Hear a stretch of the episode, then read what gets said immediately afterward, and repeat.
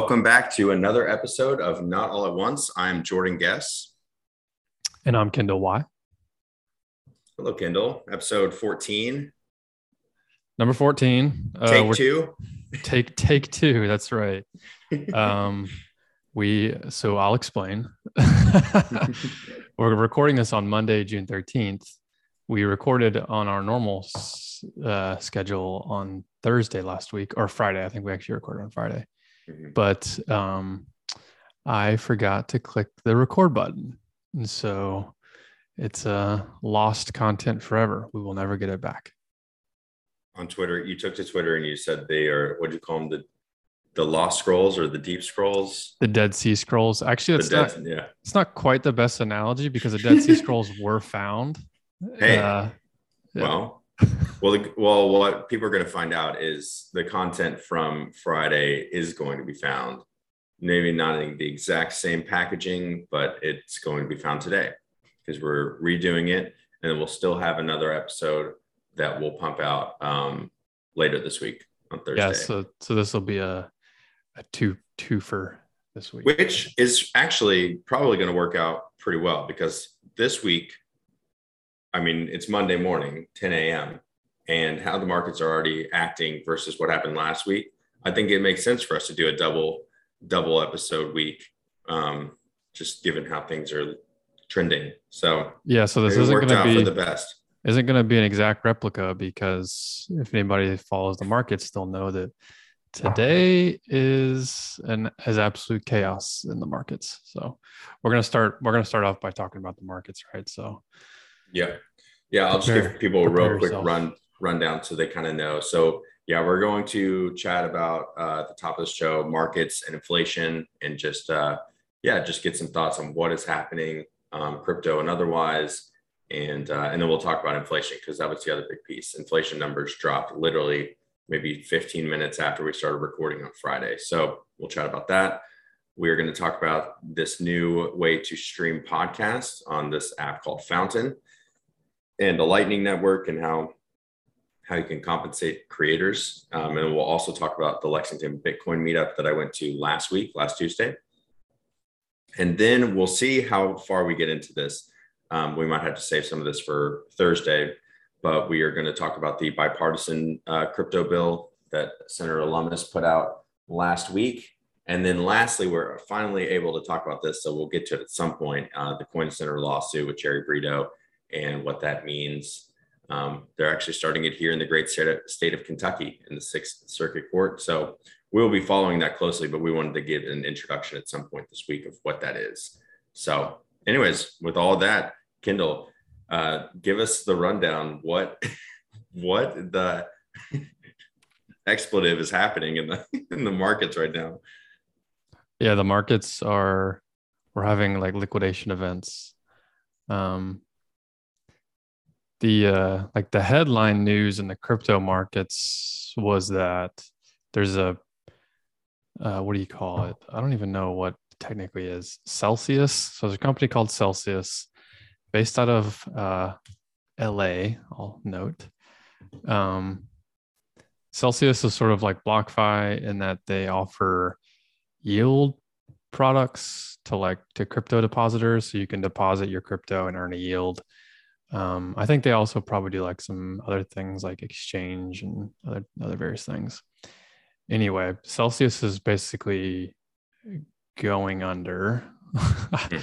I don't know for certain. I mean, what's happening is they have paused all withdrawals. And so they basically, it's like a classic bank run scenario where the bank just halts withdrawals. Um, and which, which also I heard Binance was doing that to Bitcoin withdrawals this morning as well. Well, the Binance one was they they claimed was because they they were trying to resolve a a bad um transaction. So they, mm. so with Bitcoin has a mempool, and the mempool is like the staging area for for transactions, and so that's where transactions go to basically wait to be put onto the blockchain. And um, what probably happened with Binance is they put something in the mempool that was not what they wanted, and now the mempool I'm looking at it right now is like really backed up, and so it's going to be like several several hours before that that gets through. Um, but yeah, but yeah, this I mean the Celsius thing. Celsius is just it's a re, re, rehypothecation scenario where they're taking depositors' funds and trying to make more money out of it, and um, they're running into liquidity issues. I don't want to spend too much time focusing on Celsius because I don't actually know. I mean, in my opinion, it's not that Celsius is causing this. It's that Celsius, what's happening to Celsius, is a reaction to what's what's what's going on in the markets. Um, right. But uh, yeah, because a lot of these business models are based on, you know, the number going up too, right? I mean, they do better with the different like derivatives that they've got in place. So when I mean, they when the market starts to go down, they're having to then it's almost like the spiral of them having to sell to to essentially meet their current obligations. Right. Yeah, because they have to they have to liquidate positions that they probably prefer not to liquidate. Um, and counterintuitively, some of this can actually be bullish because by them forcing uh, or stopping withdrawals, um, they, so a lot of their funds are actually locked up in staked ETH, and so staked ETH is like ETH that exists in on the ETH 2.0 beacon chain, which is not currently liquid, and so it's a mm. it's an illiquid asset, and so there's no way to redeem it. There's zero way to redeem it, and so it could be like for example with the Mount Gox scenario, a lot of people became forced. You essentially become like a forced holder, uh, and if you wait long enough, like maybe you can maybe that actually be bullish for you. Anyway, hmm. who really cares about that? The, uh, the the main thing here is not your keys, not your coins, people. Like the you gotta. This is even my shtick with Ethereum is that like taking full custody of your your ETH is actually even very difficult. It's not something that the normal person can really can really do. I mean, you can do it. Um, you can do it in a trust minimized way, but you're never going to have full full authority over it. Um, so anyway, not your keys, not your coins, people. Yep. And um, you know what I posted on my social this morning was visualize value, um, time in the market versus timing the market. So you know, again, this is just a. I mean, I'm just gonna I'm gonna keep buying every day, every hour, and. I mean, this is the view. so the current price of Bitcoin is twenty three thousand three hundred. So this yeah. is um this is prime area in my opinion, for turning on dollar cost averaging and a pretty, pretty turn on a pretty aggressive dollar cost averaging. Yeah. Um, but not financial advice. Not financial. Thank you, Kendall, for that. Kendall's talking to me on that. The broader audience, you guys will have to decide for yourself. so it's so funny. Now I'm so known, uh, especially amongst my family, of like as the Bitcoin guy. So every time, like I was at a little pool get together yesterday, you know, this is before even what happened like that was while we were still up in like the 27 range. So, um, but people were asking the question. It's like, look, I'm a young person. I can, I can, I can take this, and I don't need this money right now. So, but yeah, my aunt who's in her 50s, it's like, yeah, you you have to consider your situation. It's a lot different than mine. So, um, so anyways, yeah. Um, but the broader market too is down. I mean, I've got the Wall Street Journal pulled up here. Um, S&P trades into bear market territory. So oh, everything's um, everything's getting wrecked. Like there is no the nothing is up right now. Basically nothing. Right. I guess I guess that means the only thing that's up is the dollar.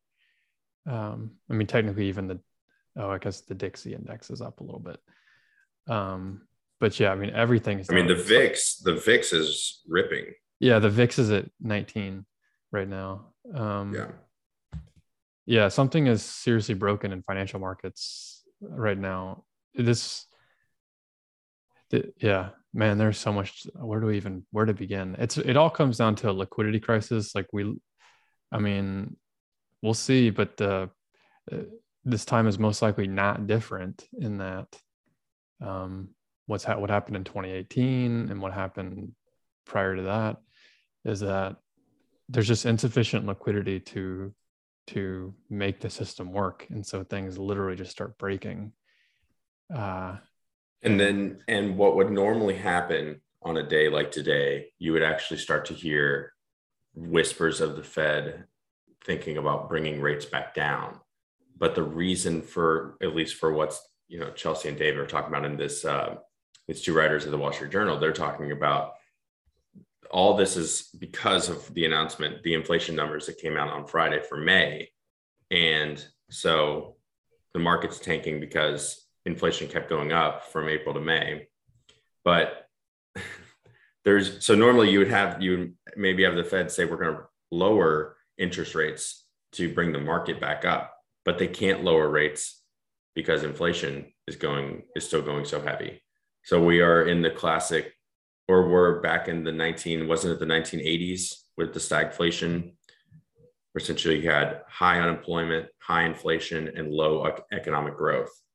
And, yeah, um, I mean this is my this is my like where we're going. This is my shtick. This is my uh, if I'm gonna put on my my uh, cynical my bear hat here. The problem with what central banks have done over the past decade is that they have intended to to um, create growth, and in reality, they've created contraction. They've actually made it. They made they've made the situation much worse, and for that reason, we're all poorer. We are all less wealthy because of that, and um, so yeah, I mean, this there, there's an FOMC meeting this week, and they're supposed to raise rates 50 bips. Um, there was a lot of talk in the past week about them actually even upping that to 75 bips. Um, so you're talking and about what, what meeting is that? Uh, the Fed minutes meeting. So oh, for US. For yeah, the Federal Reserve. So they meet they meet once a once a month roughly, and uh, and talk about what they're going to do with rates and yeah just so everyone knows they're normally if they move the rates up they normally go in increments of uh, 25 basis points or bips or think of it as 0.25% um, at a time so yeah for them to even be talking about 75 basis points in one meeting that's crazy so i mean here's the thing like here's here's like the the thing i cannot square. I think that the the rates are so low relative to inflation. The financial repression is so high right now that I don't even know if them I don't even know if them doing anything is doing anything whatsoever. Like we talked about the euro dollar a couple episodes ago and I'm looking at the euro dollar chart right now, the futures chart, and it's still going down, which is bearish. Um, so I just like, I guess on the surface, like narrative wise, it's just absurd. It's insane that they are going to ra- think of to think that they are they are going to raise rates in in this chaos. But but like technically speaking, I don't know if that even matters. I don't know, man. Who knows? I'm lost. Yeah, it's a it, there's a lot of moving pieces right now, and there's the problem is over the last 10 to 15 years, there's at least been a strategy that people believed that the Fed could employ to kind of fix things, or the government could step in and pretty much bail out certain industries, whether it was the auto industry or you know it was um, banks or whatever. But like this seems like it is touching every single industry. So I can't see the government coming in I don't even know what they would do. You know what I'm saying? Like in terms of like a stimulus type of package. Um, yeah, I mean that's that's the scary thing. The scary thing is that there's a there's a reasonable chance that they're going to have to stimulate into an inflationary spike, which yeah. is not good. I mean that that's um you know Luke Gromen has has said one possible outcome. Maybe it's not the most likely, but one possible outcome is a 1980s Israel style inflation. And um, the brief, the little bit of research I did on this was basically what happened in Israel in the 80s was they had a two to three year period where they had 100% inflation year over year. Wow. And um, it basically wiped away all the debt. And then at, at the end, it was over and everybody was okay. But it was 100% inflation uh, a couple of years. And so you know, I mean, I don't know if that could happen, but maybe it could happen. I do know that the CPI right now is 8%, but what that really means is the real inflation is probably more like 20%. Yeah. See, this is the problem. The problem is the the ultimate problem is the jet the debt to GDP ratio. And we just have way too much debt. And so we're trying to inflate it away.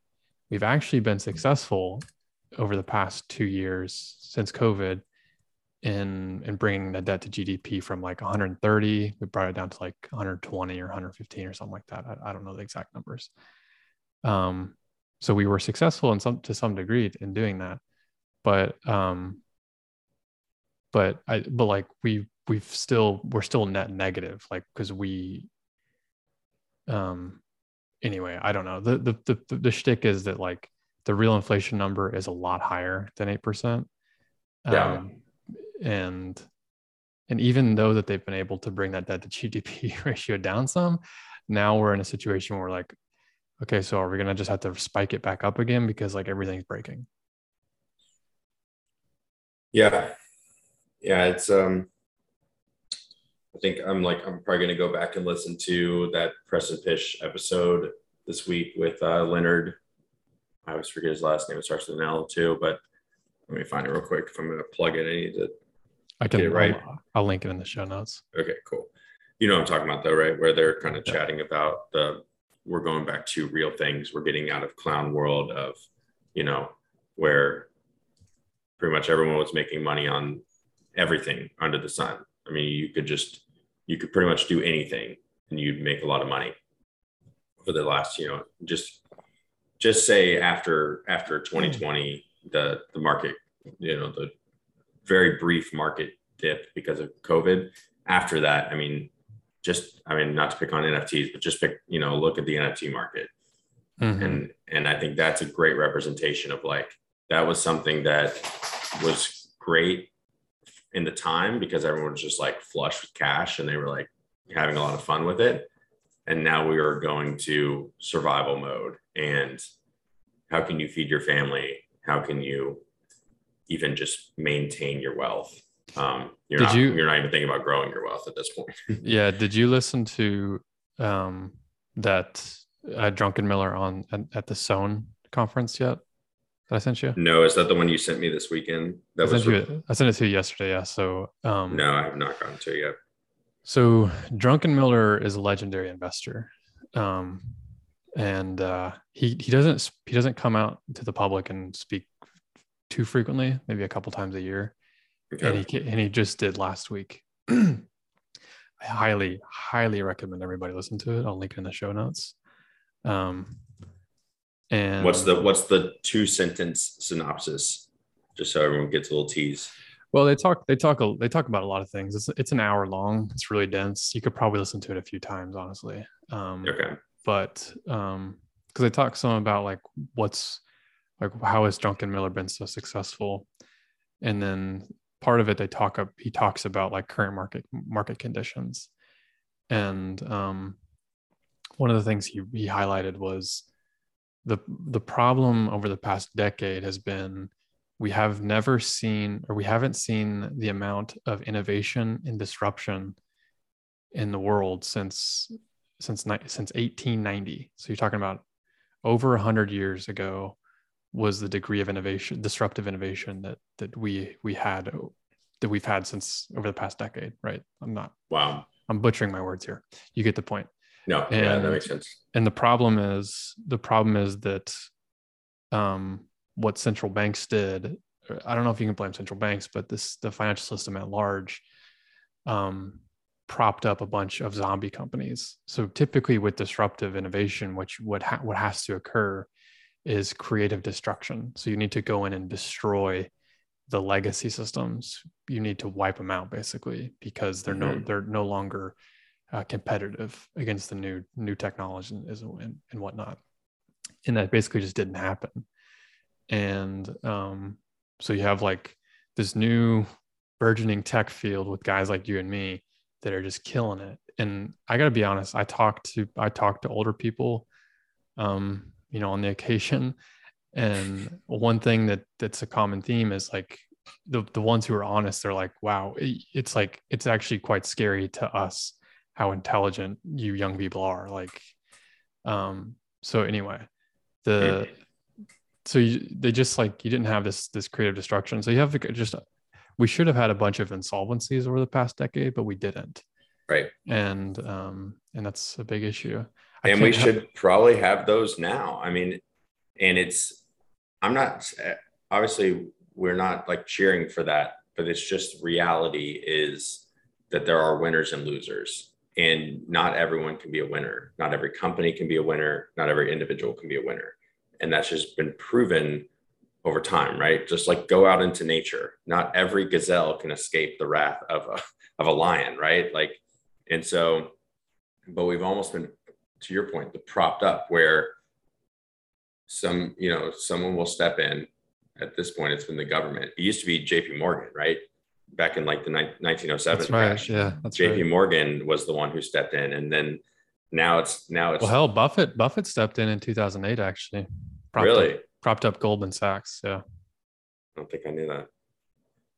So I think it's um we but with all of that like pretty much with all those people kind of stepping in and not letting failure actually uh, become realized it's just been growing and growing and growing it's like it's like when you're is, getting mad at your wife, but you never talk to her about it, and then it yeah. just continues to grow, and then ultimately yeah. you literally just blow up on something. You just blow know? up. Like I love that analogy. I mean, what happens is it makes everybody else poorer. Like it just, it's just like, it's like holding a hostage. Like, like you're just there's no good outcome in that scenario. Um, and I, I can't. I, I mean, really, in my opinion, all it, this all goes back to demographics and the problem is right now there is like a giant generation of baby boomers which are all in control. and and like they're just like in a way the baby boomers are like holding us back, like holding the millennials back. And like um I don't know, maybe I'm projecting here, but you're that's just that's not gonna work. Like that that's I'm I'm sorry, but like the it's not the way the world works. yeah. I mean, I'm looking, dude, I'm looking at because you know, to to remind everyone, CPI, the number we gave it, you know, at the top, the 8.6%, and that's May 22 versus May 21. That's just like they're trying at the Bureau of Labor Statistics, they're trying to create a bucket that applies to the most people to pretty much give an average of what inflation is. But every single person if you listen to the show for a little while you sh- you know we've talked about this a little bit but every person has their own individual inflation. Um, but literally looking down the list of some of these percent changes in specific um, categories you know food just general food 10 10% energy literally energy 35 but like just take gasoline gasoline 49% 49% for the average person. So that's like something that everyone does every week, right? That's like a bucket item that goes for just about everyone, right? Um, and then, yeah, if you wanted to fly, I'm sure people have noticed that fuel oil is up 106%. What about Here. housing? Is housing on the list? Let's see. Shelter. I guess that'd be, yeah, shelter yeah, is yeah, 5.5. That's all. Five point five. That's what it oh, says. Man. Yeah. That's bullshit. But, well, maybe that's maybe that's just rent. Like another one is vehicles. You know, new vehicles twelve percent, used vehicles sixteen percent. So that's another one that like a lot more people. This one blew my mind too. Utility, like uh, you know, your gas, pretty much. That's thirty, and electricity is twelve. So all this to say, like yeah, you hear the 8.6 number and you're like, yeah, that's really bad.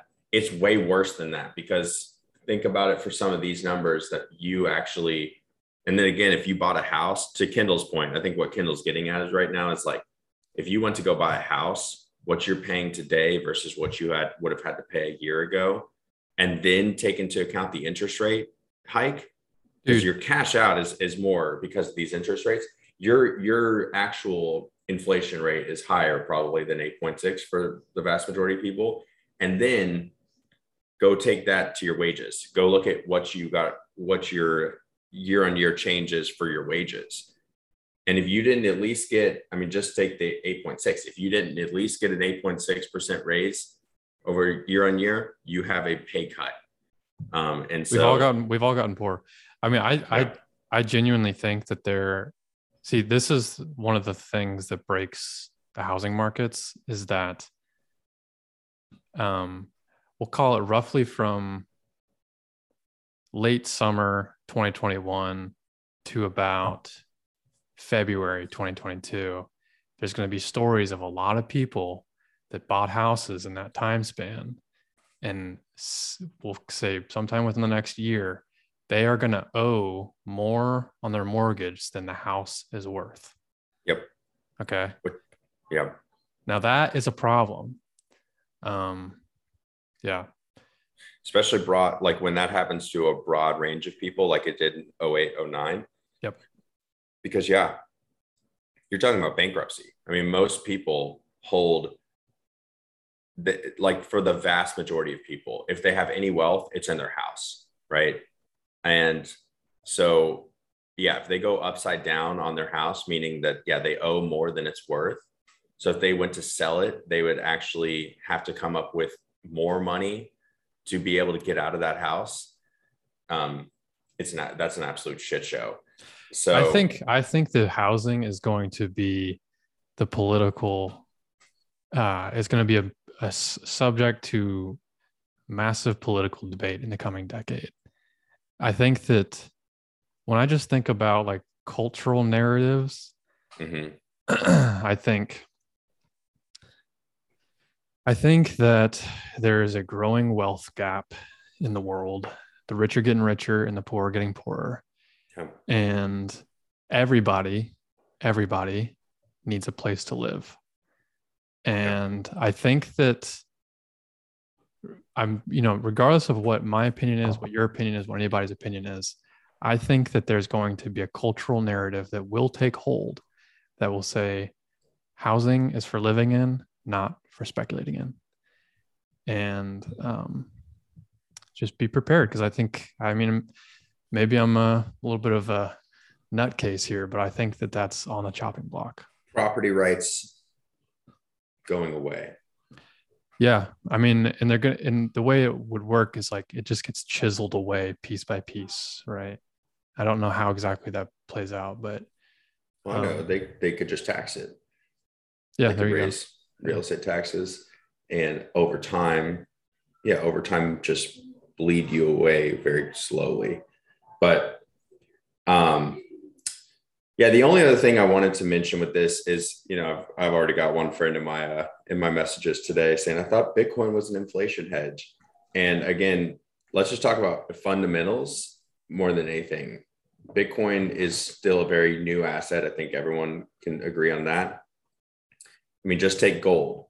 You gold has a very predictable and low, um, pretty much, well, I guess high stock to flow ratio, but a low new supply so we know exactly how much, roughly how much new gold is going to come into the market every year, and Bitcoin is is the same, but it's actually perfected um, that. So all I'd say, if you if you want to talk about su- supply side inflation, that um, Bitcoin has not changed, um, and the price action again, there's going to be a lot of things that are tied to Bitcoin that are going to fail like we saw with the Luna crash, like we saw with like I guess we're seeing right now with some Celsius tied to some Bitcoin stuff, and um, it's going to take some time. Well, and this is great for if you're a Bitcoiner, if you're a true Bitcoiner, you look at this and you're excited because you're getting more Sats for each dollar that you trade in. um, and you have so, to have a really long, yeah, you have to have that long view, or else, yeah, you're going to lose your mind. oh, definitely, definitely. This is a this is our retirement accounts. Like this is yeah. this is how millennials need to think about this thing. Yeah. Um, I want to comment on this. So Druckenmiller talks about this in that in that talk. Okay. And um his framing is in the world we're in today, in bull markets, and when you sorry, in the world we're in today, when you think about inflation and inflation hedges, in bull markets, you want to own Bitcoin. And in bear markets, you want to own gold. And um, the reason for that is that Bitcoin is still it's like heavily correlated with tech tech stocks and the Nasdaq, and that's because it's the same people that are trading the the two things, right? So they sort of trade them together. Yeah. Um, and more philosophically, like, or sorry, more higher level here, the you know the way I think about this is Bitcoin is still in a venture type of stage, like it's still in a growth stage, because it, in order for Bitcoin, we've we've harped on this a lot recently. In order for Bitcoin to truly play its role in the global financial system, it needs to be a lot bigger. It needs to be like a million dollars a coin at a minimum, probably more. And so we're not anywhere close to that, right? So we're still in growth stage. And when you're in growth stage, you don't it's not like you you're not really an inf- a true inflation hedge at that point. You're you're still trading like a tech stock, right? Yeah. So,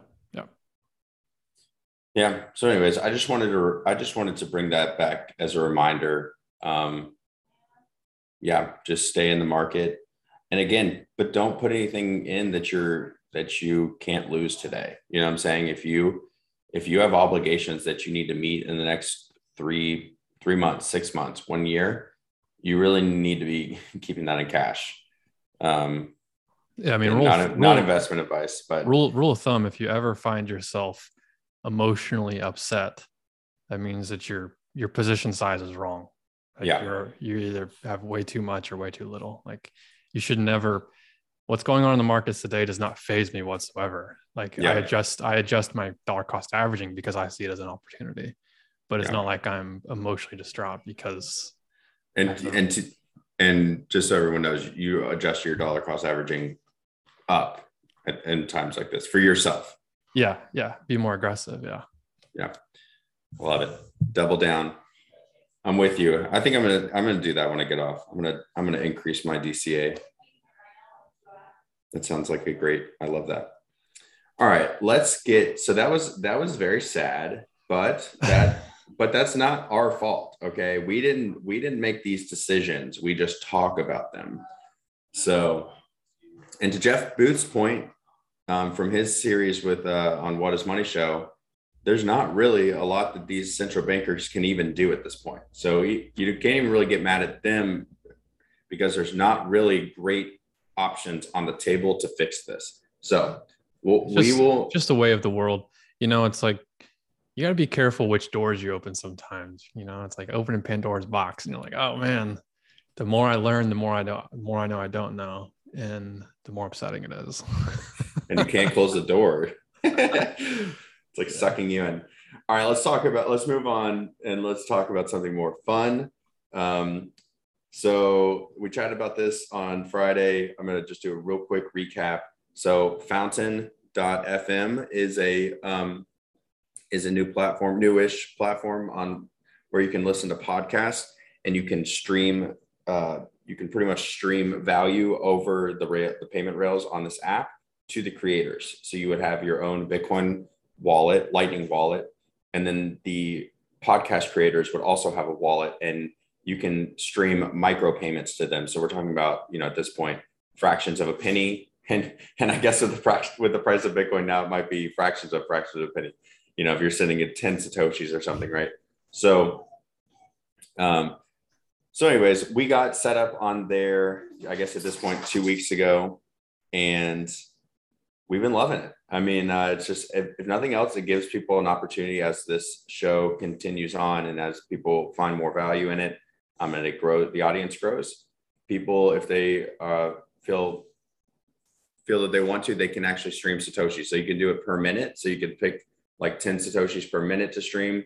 And then you can also do what's called a boost. So that's kind of like a one time payment, you know, if you're streaming some sats and then also you're like, man, that was a great point. I learned something really valuable right there. Then you can also send, you know, an extra 100 sats or whatever it is. So, and then, so that's basically what that was. And then I was going to get, let Kendall jump in because he had some thoughts. He wrote his paper for June um, or his piece in June on pretty much the subscription model versus the I'll let you kind of get into it, but it's okay. kind of like it's it's talking about this this idea of how to how to compensate creators going into the future. Yes. Uh, before before I get into that, a little bit of insider baseball here. the for those who don't know the way podcasts work, podcasting is like already kind of an open source thing. It's like always been open source. And so I didn't even actually like upload our content to Fountain. It was like Fountain discovered it and like Jordan opened up the Fountain app and our content was there. So was which like, was amazing. I love. It. He's like, whoa! and so then he had there was like we had to go and there's process and claim it as our own, and there's like an authentication process to to do that. And now you can stream a stream a Sats on Fountain. Um. So yeah, that was cool. Okay, right. Um, I write a piece about every month. I'm not a very good writer, but I have good ideas, so I I want to share them. Um, and June's piece was about the concept, you know, broadly is about the concept of micropayments. We've never had the ability to send like fractions of a fractions of a, of a penny over the internet in real time. That's never existed. That technology has never existed. Um, and now we have that. And that's Lightning, right? And um, specifically, like USD stable coins over Lightning is where I think this is really going to blow up because you have to have a stable value to really have mass adoption. Bitcoin is store of value. You know, it's not really a great medium, medium of exchange, but um, that's neither here nor there. The um, like there's just like a there's a massive inefficiency in online markets and most online business models follow one of two paths. I was, I was speaking from to, about content creation. So serving up videos images music any sort of digital content digital art anything like that. Um, there's been two business models right? There is the advertising business model and then there is the subscription business model. In advertising, you are the product, they're tracking you, they're selling your data to advertisers, data firms. It's all very sleazy. It's not good. It's think Google, think Facebook, things you get for free, quote unquote, but they're not actually free because you are giving up something. That's right. Um, it's very dirty we have no privacy. It's not good. Um, and then the other business model is subscription. And the concept of subscription is that you pay flat flat fee and you get sort of unlimited access, sort of.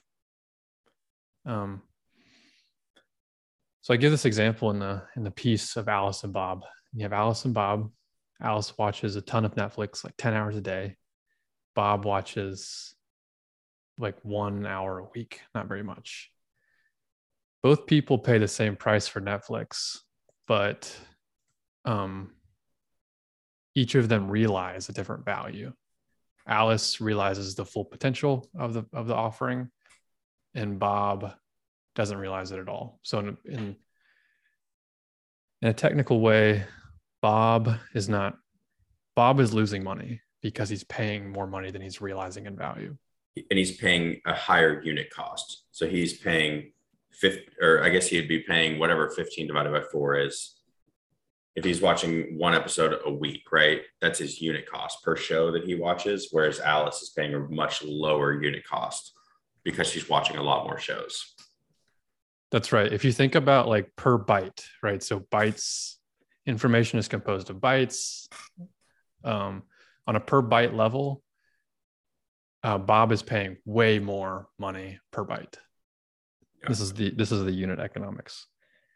So um, so there's a huge inefficiency there, and like what I think is going to happen is you'll you'll have an emergence of a third type of, of business model, which will be usage based, and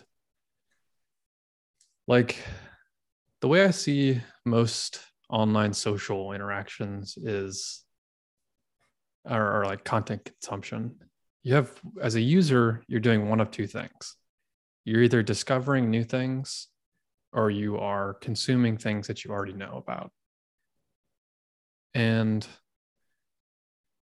if you already know what you want, then you should be able to pay on a unit basis. Like you should be able to pay usage based. Like if you know you want to listen to this podcast, then you're you're you're paying us a penny for every minute or whatever. And and if you get 10 minutes in and you're like, actually, this isn't great, I'm gonna cut ties, you're out the 10 cents or whatever, but um, but you didn't pay more than that either, right? So um, we talked about this Friday, and the framing was interesting. Was it? It's sort of like it sort of mirrors a employee employer relationship. So like, whenever you're an employer, you are hiring people. You don't know for sure if they're going to add value to your business, but you have to pay them. Um, and then if they end up not adding value to your business, you have to fire them, right? You cut ties with them. Mm-hmm. Sim- it's a similar model you can see how that's very empowering to a digital user. You're sort of like an employer in that scenario. You are the employer of all the content creators that you are consuming. Mm-hmm. And and the and you're you're you're voting on you see, I didn't I didn't go into this. I don't know how to articulate this, but I think that it's the the the usage based model will will will change online culture drastically. The culture will change because um like it, it's much healthier i don't know how mm-hmm. how to explain why that's the case but it's almost like i'm thinking of like someone who has a 10 years had a private driver okay they always had a driver and they paid a crap ton of money for that for a full-time employee pretty much right to drive them around in a black suv versus now they can go on whatever the highest uh, you know highest level of uber service and they can just hire a private driver quote unquote whenever they need it but their their unit cost on that is a lot less and they're not having to rely on one person right? Yeah yeah that's a great that's a great analogy yeah. So so yeah that's the piece uh we talk yeah usage base. It all comes back to the internet of money. I think that that's the that's the thing that I get the most excited about because, like, yeah. personally, my my worldview, I loathe advertising. Like, I think advertising is a net negative for society. Yeah. But um, and so like, yeah, when I think about moving away from advertising, I think that sounds great. Yeah, because what Kendall's describing here, just so we can kind of connect all the dots, is like if you paid per use, you could actually um, avoid these large corporations tracking you. And again, it's not one of these things like, oh, you have something to hide. It's just that people, some people really value their privacy.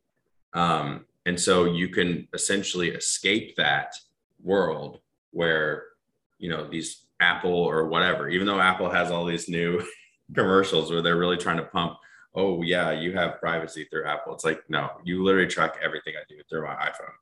So well, so yeah, I mean that's the moral case, and that's my worldview. I I'm you're you're you're correct, but if you even set morals aside, if you just think about this financially, mm-hmm. I think this is the cheaper option. This is the more efficient option, right? We've talked about how like bandwidth is a race to the bottom. Like mm-hmm. all you know, all, all technological innovation is a race to the bottom. And I just, um, and I brought this up last time, or go ahead. Sorry. Yeah. There's just, there's one, one thing I want to highlight. People yeah. don't realize the cost for advertising, right? Mm-hmm. Now, now there's this whole narrative around you're the product and they're tracking you and they're taking advantage of you. Set that aside, even. There is a cost to your mental well being, there's a cost to your focus being bombarded with advertising all the time is a distraction. You can't focus on what you're trying to do. Hmm. And that is a huge cost. Context switching is a massive cost that people don't realize. And again, this goes back to like the health thing. If you can have a if you have a continuous stream of thought and, and you're you're you're locked in without distractions, it's much healthier and you'll get much more done. I've never thought about that. I love that. I mean, I, I was going to bring up the point I brought up on Friday is, and that's the trade off for me is like, say I want, uh, like, I'm okay with getting this service for free, quote unquote, called Facebook. but um, like I don't want to pay for it. But actually, what should happen is I'm still giving something up.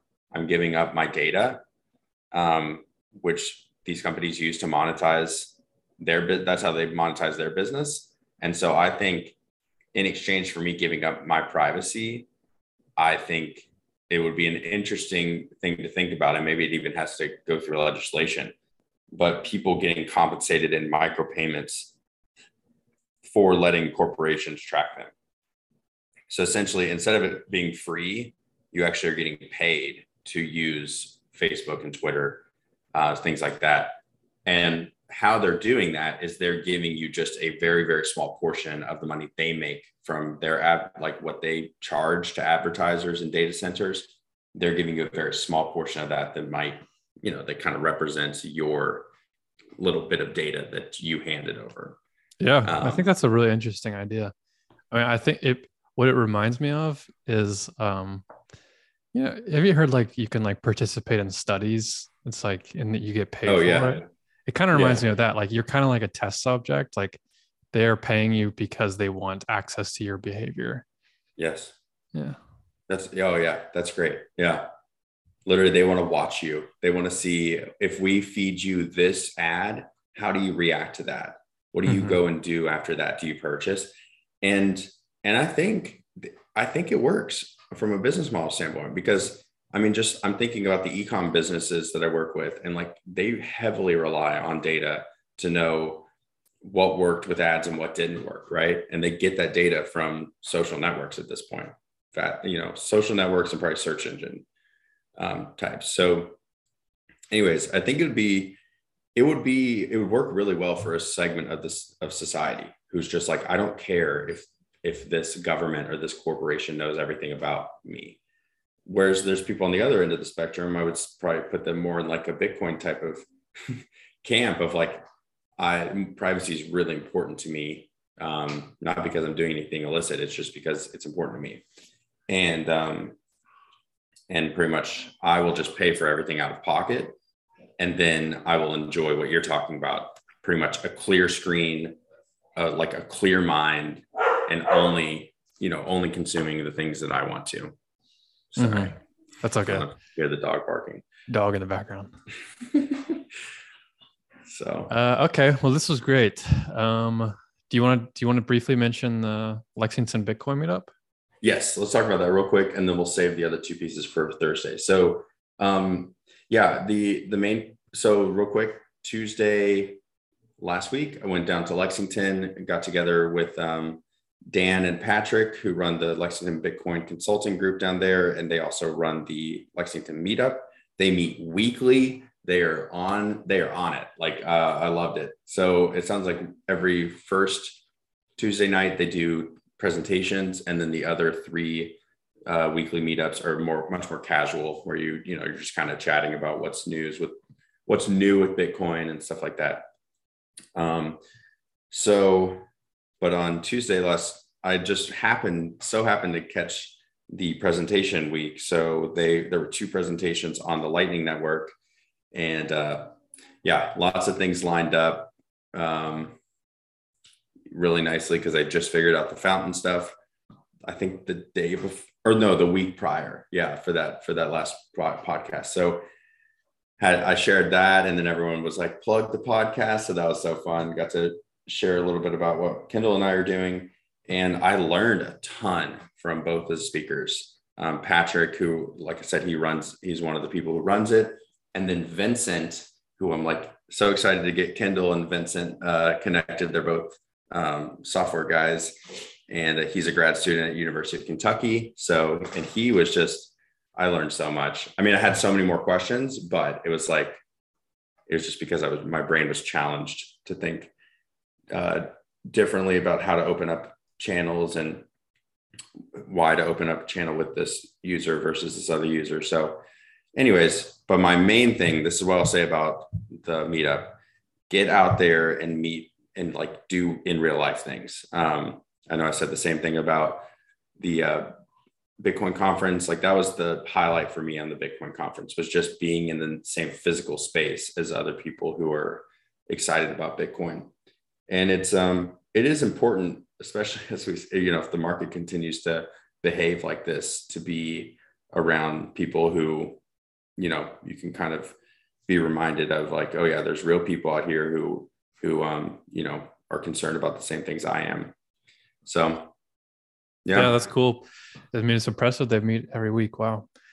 Um and for anybody listening to this it's around this part of the, the world too i'm, I'm going to plug the uh, nashville bitcoin mm. nashville nashville bitcoin culture i think is uh underrated underrated Patrick was wearing a Nashville Bitcoin meetup shirt at the Lexington Bitcoin meetup. Mm-hmm. So, um, and the other thing I'll mention is, especially if you're someone out there who's like wanting to get, try to figure out what can I do like in this industry, whether it's from a volunteer standpoint or maybe I want to actually make a switch into working in the Bitcoin industry. Doing this um, hands hands down that's the best way. If you go to these conferences and meetups you can find a job for sure. Yeah. It was so crazy. Literally i was it wasn't a week later i was on the phone um, with patrick and a group of people um, setting up a bitcoin association in the southeast of the united states about mining and talking to politicians and and i'm going to help out with some some of the accounting work so it's like um, yeah you just, uh, if you're interested in how you can help, go to a physical meetup, start talking to people, and then just share this is what I do already. And chances are you're going to be able to find something that you can do to help grow the community, um, grow the products and services. That, that's the last point is is like if we are moving into like a really bad economic um, you know spot this is where the innovation happens this is where the mm-hmm. building happen yep. happens and so get plugged in um, because while everyone's like doom and gloom, that is like the that's the time to to get in. That's the time. Yeah, yeah. The tools are going to be being built, and it's going to be fun. Um, and so, yeah. So if you can get if you can get to the Lexington one, that's great. Um, I can. They're on Meetup.com, or you can like you can find them there. You just have to reserve a spot, but it's free. Um, so yeah. All right. Very good. Yeah so we'll we'll talk more about the uh, we'll talk more about like political um, bitcoin news on thursday. How's that sound? Sounds good. All right and we were recording. We were recording. I've been looking up i've been looking up like every so often like ooh yeah all right cool. All right still recording good. It had to happen once. It had to happen yeah once. no.